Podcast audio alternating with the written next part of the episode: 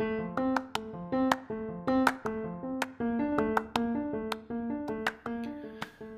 everybody. Welcome to the Birdcast. This is an audio version of the different discussions, videos, and interviews that are done by the Birdville Nest digital learning team from Birdville ISD in Fort Worth, Texas. Our mission is to empower teachers to develop innovative lessons that create powerful learning experiences for every student that walks into a Birdville ISD school. We're excited to share our training and learning that we have developed in this podcast. So come and join us on this learning journey.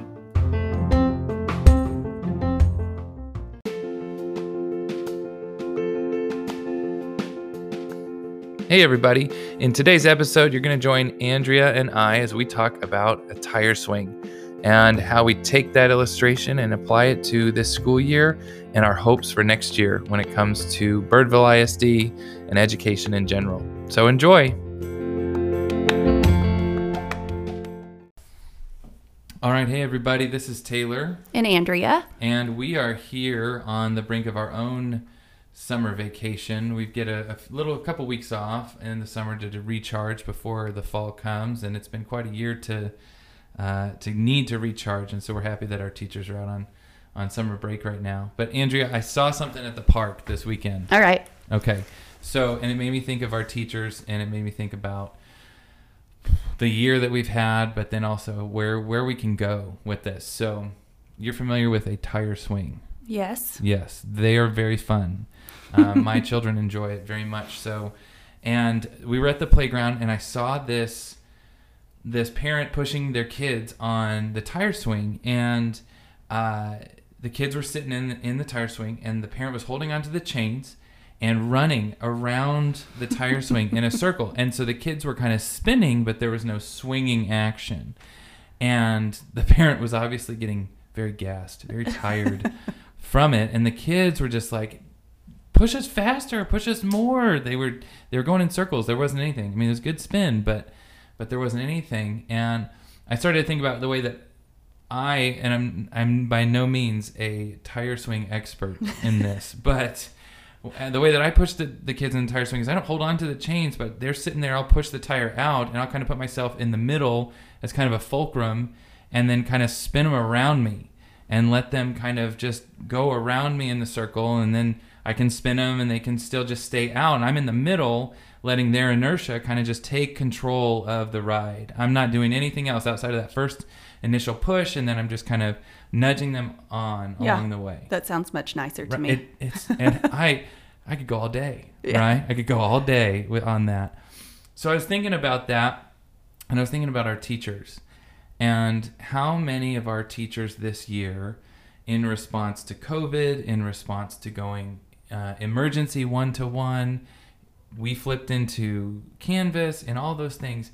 How many of our teachers were like that parent holding on so tight to the chains and just running around in circles, mm. just trying to will our kids into a fun ride? Right? Yeah, like totally. They, how many teachers are walking away this year either completely deflated, leaving the profession, retiring early, because they were holding on so tight. It's really that. sad. Yep. I mean, it's it's a huge bummer, and and I wonder if if there was if there had been more focus on how to reposition themselves in the classroom, how much more could have gotten done.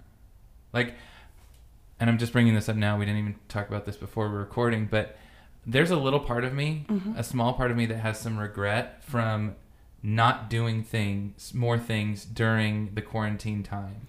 I agree. Like I hear about people who that was their quarantine project and that they wrote books or they developed clothing lines or they made a new business and I I mean I laid sod on my grass or on my yeah. yard, you yeah. know, I had projects yeah. and stuff, but I think about that like we and how mm. much how much are we holding on to that teacher who's holding on to that chain running in the circle how much are they holding on to like 2019 and the way things were before and not embracing like an opportunity for what can be next year and because with my when my kids are on the the tire swing and i push them up and i send them i'm not pushing them. It's their inertia. It's their weight. It's their speed. And so if you think about that in the classroom I'm if I set my kids up to swing based on their expertise, based on their work ethic, based on their inertia, how fast and how much more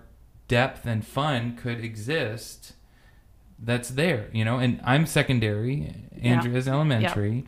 I mean, what do you what are your thoughts on that? I just I remember when I was in the classroom and hearing maybe I was 4 years in when I'm still just dying every day. And I remember hearing someone say, if you're the tiredest one in the classroom, then you need to rethink what you're mm-hmm. doing. And I definitely was. And I know it looks a little different in the elementary grades because I was maybe first grade then, first or second. And letting go a little bit is scary because sometimes they go crazy. Yeah. I mean, I know they probably do that in eighth and ninth grade. I don't know. But first and second graders will go crazy if you let them, Yeah. right? But I, I do regret that I didn't um, give them a little bit more leeway because when I, when I see it now, when I go into classrooms and see teachers, you know, be brave and try that out, it's so much more fun. The teacher has more fun. The kids have more fun. You get to see what's really in their head Yeah. without your guidance and not all their products turn out the same which is really cool Yeah. yeah you get to see their strengths and their um, the things that they like Yeah. you know interests yeah One, how much, how, how easy is that differentiation, right?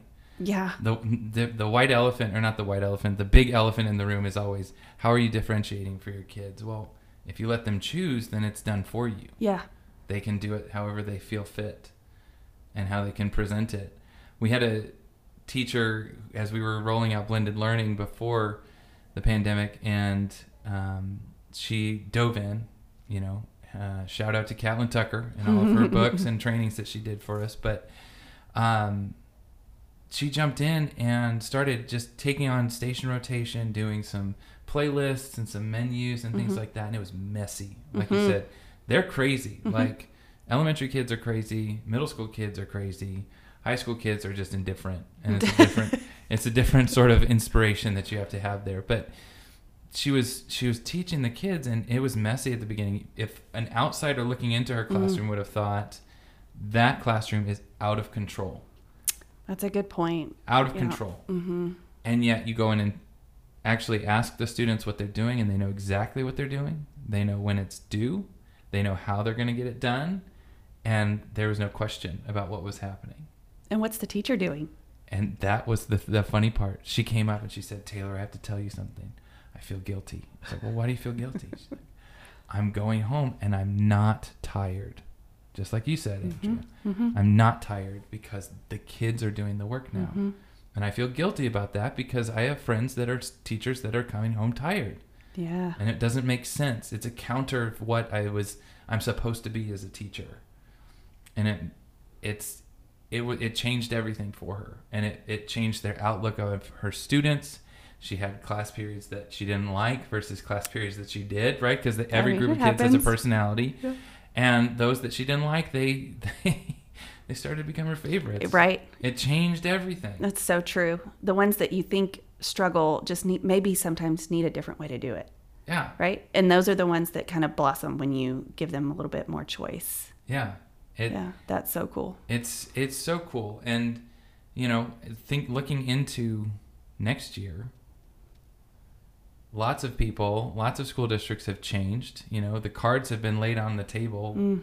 being able to go one to one, and and us included. And there's been lots of different extra funds that have come from the state and things like that to be able to support and to build the infrastructure to do this. But like that doesn't mean that we have to go back and put them in the in the closet or keep them in the backpacks right you know how many how many teachers are just the phrase that we heard at least on the secondary and i bet i bet it was on the elementary too i can't wait until i can just go back and do it like it was. Mm, but we can't No. because we can't and we been- shouldn't. We shouldn't. Yeah.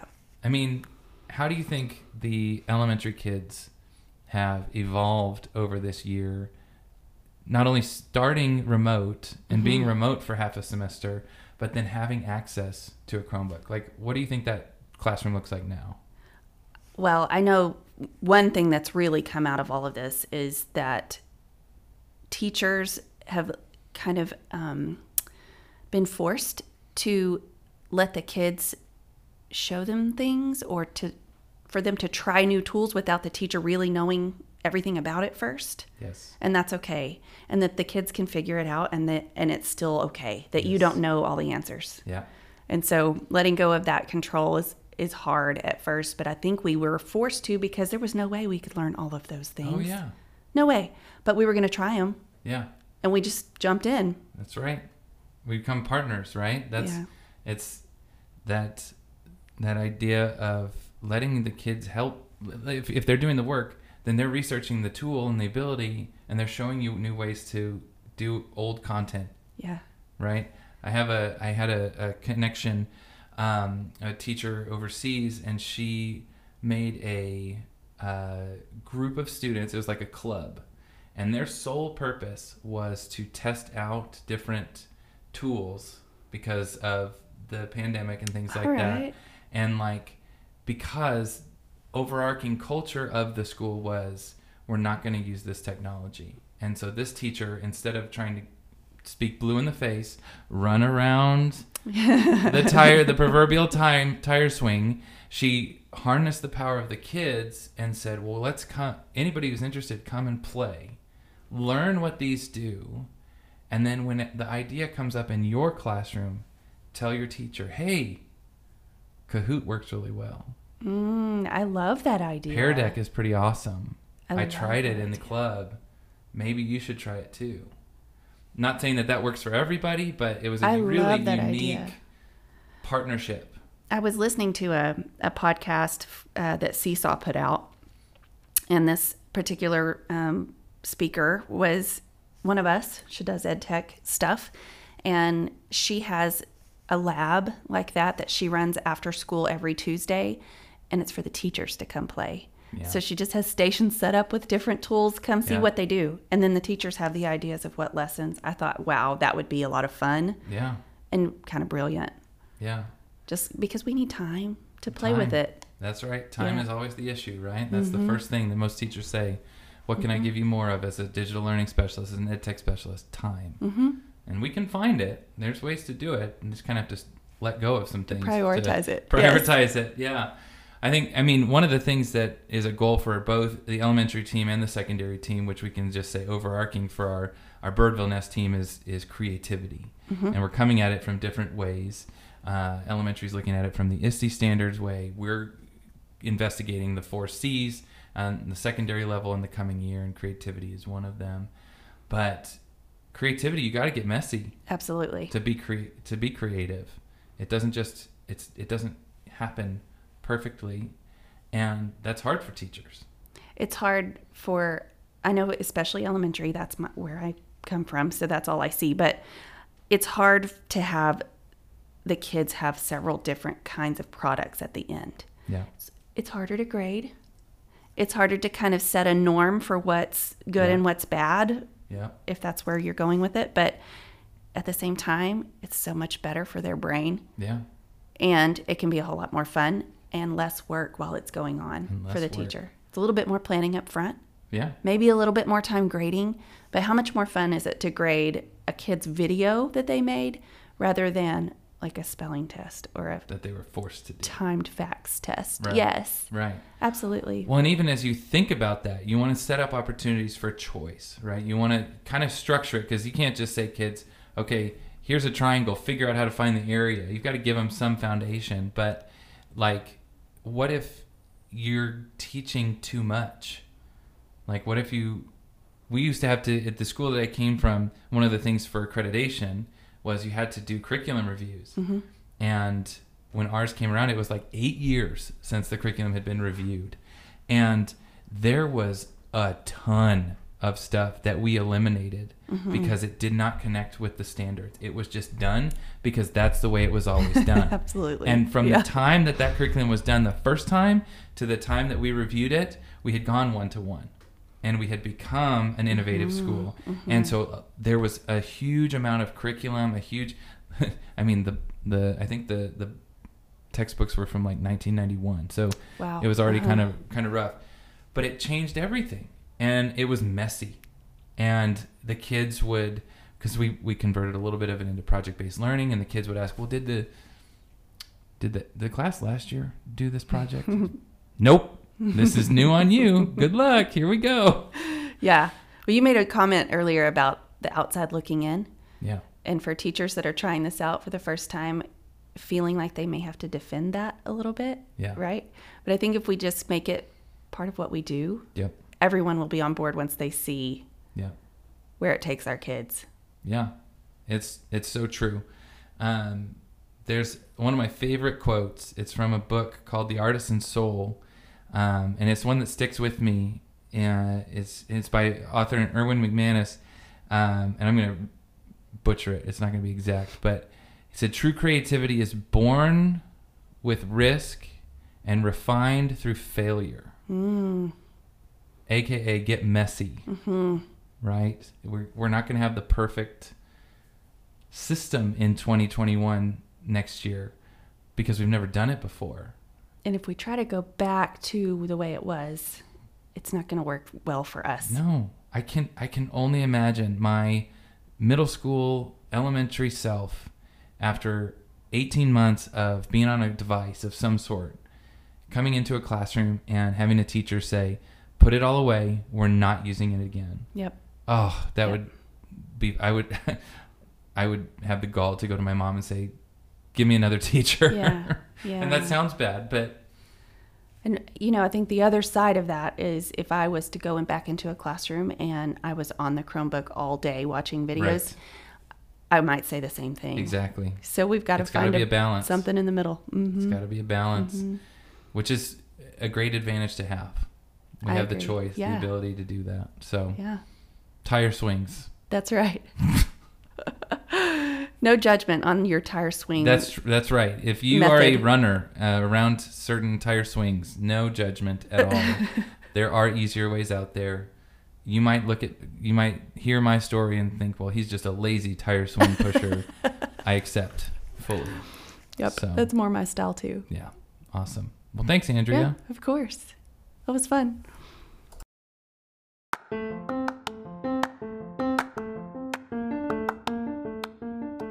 Thank you for joining us for this episode of the Birdcast. Be sure to click subscribe wherever you are accessing this content so you can always be connected to the Birdville Nest. If you want to know what's going on or get connected better, you can follow us at Birdville Nest on Twitter. Thank you all so much, and we'll see you next time.